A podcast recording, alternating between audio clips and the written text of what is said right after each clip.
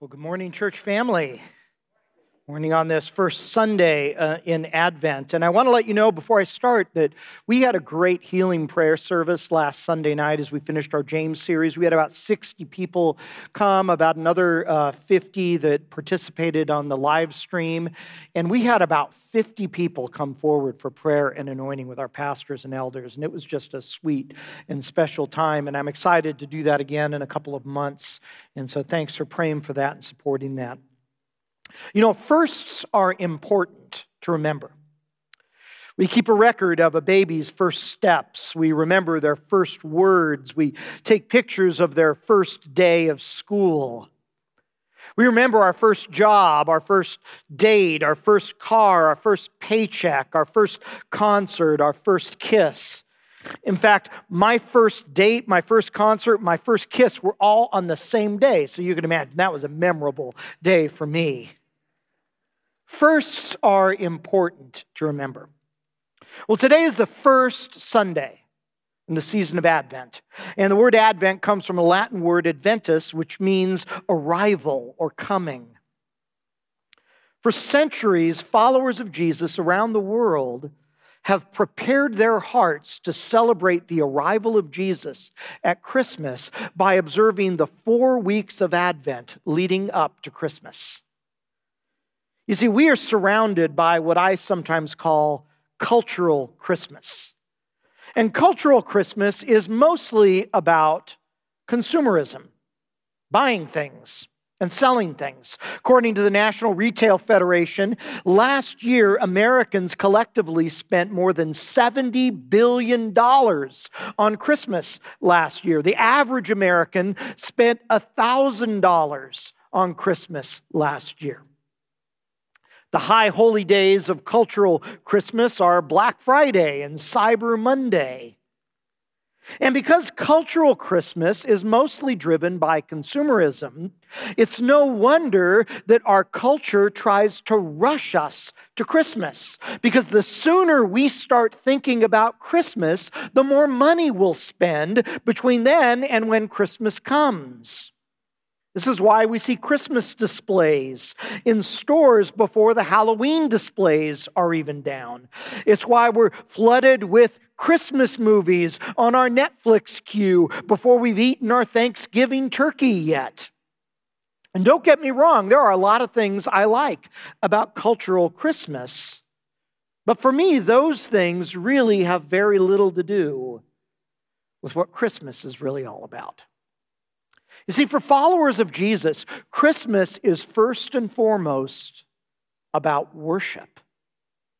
It's a season to worship the God who kept all of his promises by sending his son into the world to die for our sins.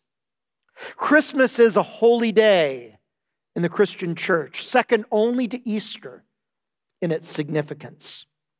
But cultural Christmas easily encroaches and overshadows that reality. And this is where Advent can help us. Advent puts the brakes on our culture's pressure to rush to Christmas.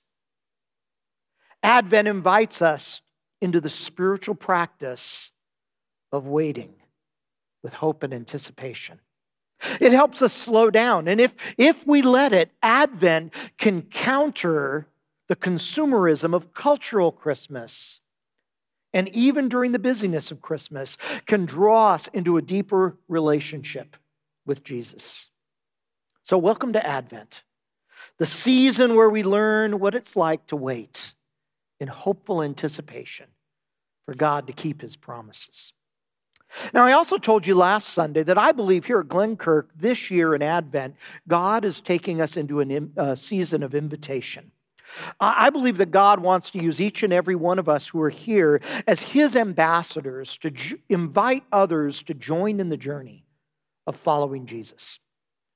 You know, when I started at my very first church as a pastor 30 years ago, the average worship attendance at that church was 200 people. And when I left that church 17 years later, the average attendance was about 1,200 people, with about a third of those people previously unchurched. And sometimes people ask me what I did to help that church grow, which of course makes the assumption that it had something to do with something I did. And so they, they ask, you know, did you hire a church growth consultant? Or did you start a new evangelism program? Or, or did you spend a lot of money on direct mail advertising? But if I'm honest, the single most significant factor in that church's growth had very little to do with me. You see, most of those 200 people that we started with simply decided that they were going to live lives of invitation to the people around them. All I did as their pastor was ask them to do that. And over time, most of them did. And I'm trusting that God is leading us into a season of invitation here at Glenkirk as well during the season of Advent and on into the season of Christmas. This year, we're calling our Advent series Promises Kept. And over the four Sundays of Advent leading up to Christmas, and then the two Sundays after Christmas Day, we're going to look at six different promises that God made and kept about sending Jesus into the world. Now, the Bible is filled with all kinds of promises. By, by one person's count, there are more than 7,000 promises in the Bible. And sometimes we get confused about how to actually live into those promises, about how they work and function in our lives. And so, over the next six weeks, by looking at these six promises, we'll be able to better posture our lives towards all of God's promises in a way that will deepen our relationship with God. So, today, on this first Sunday in the season of Advent, we're going to look at the very first promise that God made about sending Jesus into the world. And it shouldn't surprise us that the very first promise about Jesus is found in the very first book of the Bible, the book of Genesis. The word Genesis means beginnings, and, and Genesis is all about beginnings the beginning of the universe, the beginning of the world, the beginning of the human race, the beginning of marriage and family, the beginning of Israel, and the beginning of God's promises to send his son to our world. The first two chapters of Genesis are about creation and blessing. God speaks the world into existence and then creates a world that he declares to be good. And then God makes the first man and the first woman. And, and Genesis tells us that God made Adam and Eve, the first man and woman, in his image and likeness, which sets them apart from the rest of creation and makes them unique and makes us, as their descendants, unique as well. The image of God gives every person without exception, inherent dignity and value. God blesses the first man and the first woman in Genesis 1, commanding them to rule over the earth and to subdue it. As image bearers of the Creator, people are God's representatives in creation. And God empowers the human race to discover the hidden mysteries that God has placed into the world that He made. The human race would go on to create tools and discover fire. They would invent writing and construct buildings. Over time, humans would create whole cultures, build libraries, organize societies, create institutions of law and science, medicine, music, art, and education. And all of these achievements flow from God's original blessing on the first man and first woman as he made them in his image and likeness and commanded them to rule over his creation. When God finished his work of creation, Genesis 1:31 says that God looked at all that he had made and it was very good. Or as Eugene Peterson puts it in his message translation, it was so good. So very good. And if that's where the story ended, the Bible would be very short. There'd be no need for any promises about sending his son into the world. There wouldn't be a need for Christmas or for Good Friday or Easter for that matter. But in the very next chapter of Genesis, chapter 3, we find rebellion and judgment. Of all the choices the first man and woman could have made, only one of those choices was a bad one. Could you imagine that? Only one bad choice. Everything else is good. That was the choice to eat the fruit of the one tree that God had withheld from them the tree of the knowledge of good and evil. God warned that eating of the fruit of this tree would have disastrous effects, that it would result in death, not just physical death, becoming mortal, but spiritual death, separation from God. But then, in God's good creation, a serpent suddenly appears.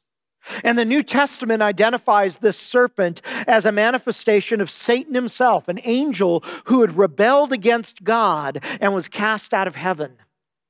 And as this serpent slithers up to our first parents, it deceives the woman and entices the man. And giving in to the serpent's suggestion, the first man and the first woman do the one thing, the only thing that was forbidden.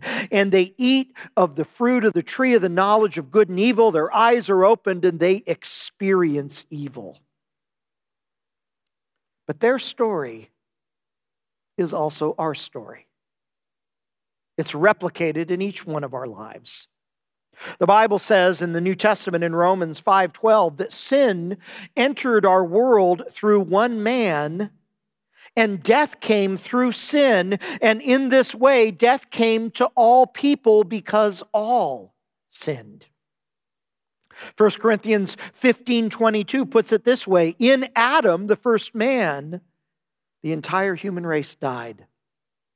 As our representatives, our first parents made a fatal choice that became our choice as well. And in this act of rebellion, they unleashed the power of sin and death and evil in God's good creation. The, the human race fell from a place of honor and plunged into a place of dishonor. Our relationship with God was severed. Our relationships with each other was damaged. And our relationship to the rest of creation was distorted. And the human race became enslaved to evil, owned by the serpent who had deceived them. And so in Genesis 3, God responds with judgment. Judgment first on the serpent, then on the woman, and finally on the man. Christians sometimes call this the curse. And this judgment results in a power struggle between men and women, increased pain in childbirth for women, a, a, relationship with the earth that's frustrating and, and difficult. But worst of all, it results in death. Both physical and spiritual death become a reality for every human being. It is not an overstatement to say that Genesis 3 is the worst moment in human history. Every awful, painful, and evil thing that has ever happened in the world traces back to the events of Genesis 3. It was a cataclysmic event that would impact all of creation, the entire human race, each one of us. But it was in that darkness of human rebellion and divine judgment that the light of God's very first promise begins to dawn. Genesis chapter 3, verse 15. It's the only verse I'm going to look at today, but we'll look at it in depth. This is God's words to the serpent in the judgment on the serpent. He says, I will put enmity between you and the woman between your offspring and hers. He will crush your head, and you will strike his heel. This is the very first of God's promises in the Bible. And what's so surprising is this promise comes as part of a declaration of judgment on the serpent, on Satan. God promises to put enmity. The Hebrew word here is hostility, to make enemies between the serpent and the woman. How is that a good thing? Well, it's a good thing because the first man and first woman were now owned by the serpent. They'd fallen into the serpent's trap that not only severed their relationship with God, but transferred the ownership of their lives from God to evil. The title deed of the entire human race now belonged to the serpent. God's promise to create hostility between the serpent and the woman was God reclaiming the human race as his own. Through this promise, God acts to protect the woman and the human race she represents from being so fully engulfed by evil that she and all of her descendants would be beyond redemption. Because of God's promise here, humanity still belongs to God. The, the image and likeness of God in human beings remains, even though it's been distorted and damaged by sin, it's still there. People can be saved and redeemed, which is something that is not true of the serpent. Louis Berkhof, a theologian, says that the fall brought us in league with Satan, but God breaks that newly formed alliance here by turning our friendship with Satan into enmity and reestablishing us in friendship with God. This enmity was a gift of grace. And this hostility wasn't just for the serpent and the woman, but it would extend all of her descendants as well. And, and some people think that this verse divides um, humanity into two groups bad people, descendants of the serpent, and good people, descendants of Eve. And of course, when people do that, we, we tend to define bad people as people that we don't like personally. In fact, some people think that the woman's sin in the garden was actual physical intimacy with the serpent, with the evil one. According to this teaching, this resulted in Eve getting pregnant and giving birth to her first son. Cain, who murdered his brother Abel. And according to this teaching, the descendants of Cain created an evil race of people. This is sometimes called the serpent seed doctrine, and it's a very bizarre doctrine. The historic Christian church has never endorsed it. If you, if you trace it back in history, it goes back to the, the, a group, a non Christian group called the Gnostics in the third and fourth century.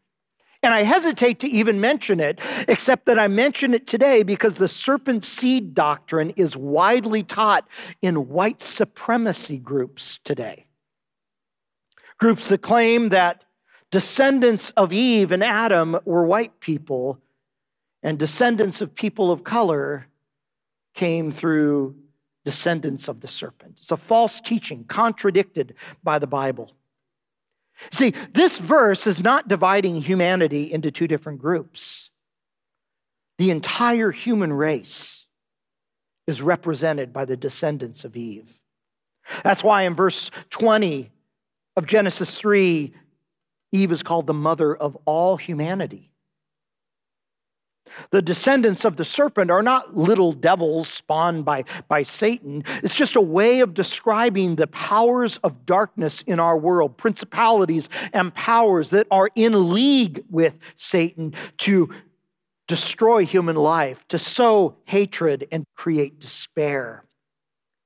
You see, Genesis is telling us that from this moment forward, the forces of unseen evil in our world and the entire human race would be at odds, and that this hostility is a gift from God. This was the first act of grace that we are not consumed by evil. It was an act of grace.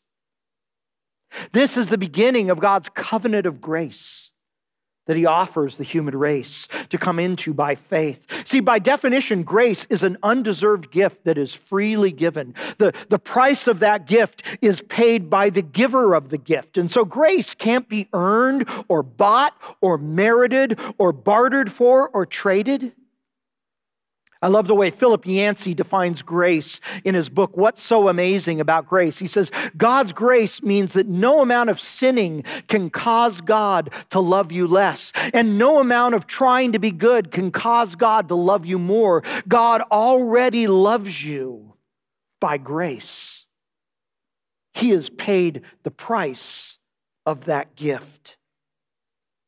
And this hostility between evil and the human race is a gift of grace because it means that people are redeemable.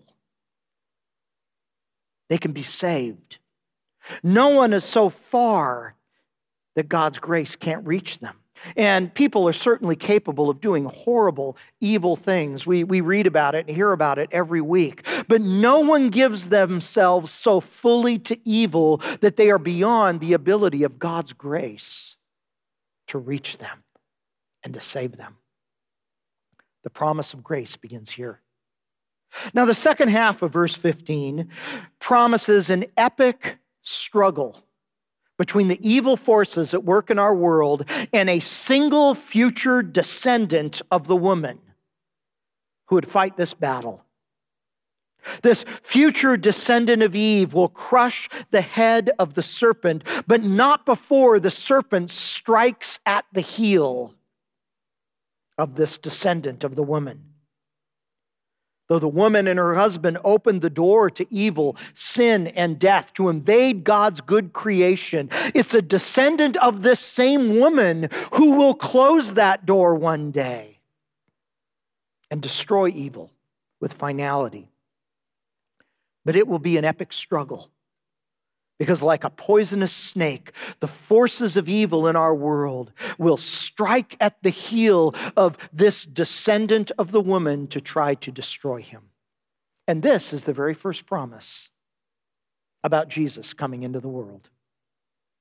Jesus is the future descendant of this woman.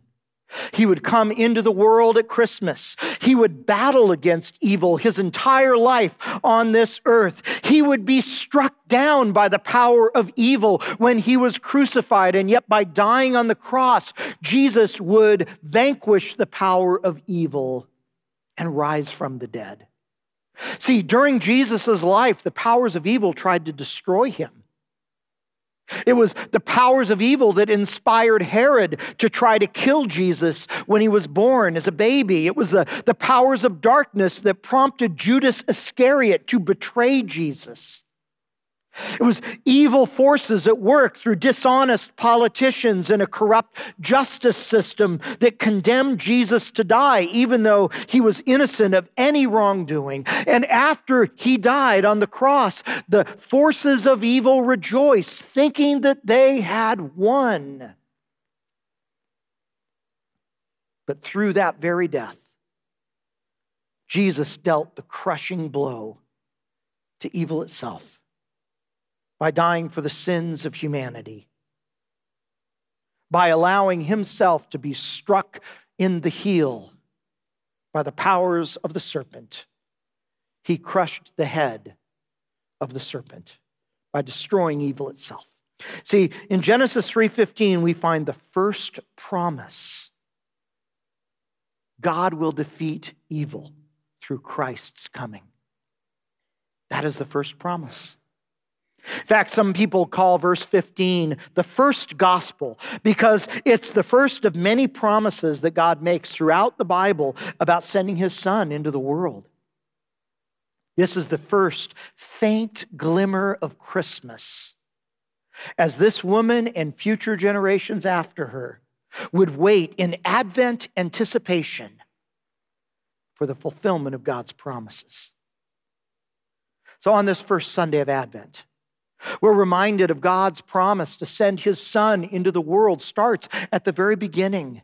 At the worst moment in human history, when the human race has fallen from the heights of innocence into the depths of evil, and God pronounces judgment and death enters the human situation in the midst of all of that chaos and mess, God speaks a word of promise.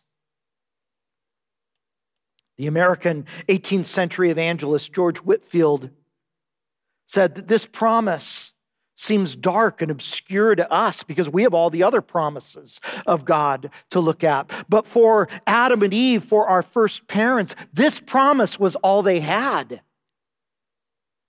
And yet, Whitefield says that we may assure ourselves they built upon this promise their hopes of salvation. And by that faith, they were saved. See, this is often how God's promises work in our lives. John Calvin, in his Institutes, calls this promise in Genesis 3 a feeble spark. I love that image a feeble spark, a barely lit ember that looks like it might go out. It's so fragile. Fragile compared to the magnitude of sin and evil and death. But over time, God adds more promises to this feeble spark, more kindling to the ember, and the light grows stronger and burns brighter until finally, God sends his Son, the light of the world, the Son of righteousness itself, who would bring the light of God's promise to the entire world, to the entire earth. This is how God's promises work. Is there a promise from God in your life tonight or today that seems little more than a feeble spark, a fragile, barely burning ember? It seems like it might go out amid the overwhelming circumstances that you face in your life. Advent reminds us that even a feeble spark of a promise, if that promise has come from God, will grow in time. And over time, it will burn brighter and it will burn stronger as we learn to wait in Advent anticipation. Advent reminds us that God is with us in the in between times. In between receiving the promises of God and the fulfillment of the promises of God. God is with us, and He is faithful to fulfill all of His promises. Let's pray. Father, thank you for this first promise about sending your Son into the world. Thank you for your act of grace from the very beginning, of reclaiming us back to you that we might be redeemable and not beyond hope. Thank you that you have kept your promises, that our forefathers had only this promise to hold on to. And we have all the promises that came after. Father, we thank you. You are a faithful God. And we pray these things in Christ's name. Amen.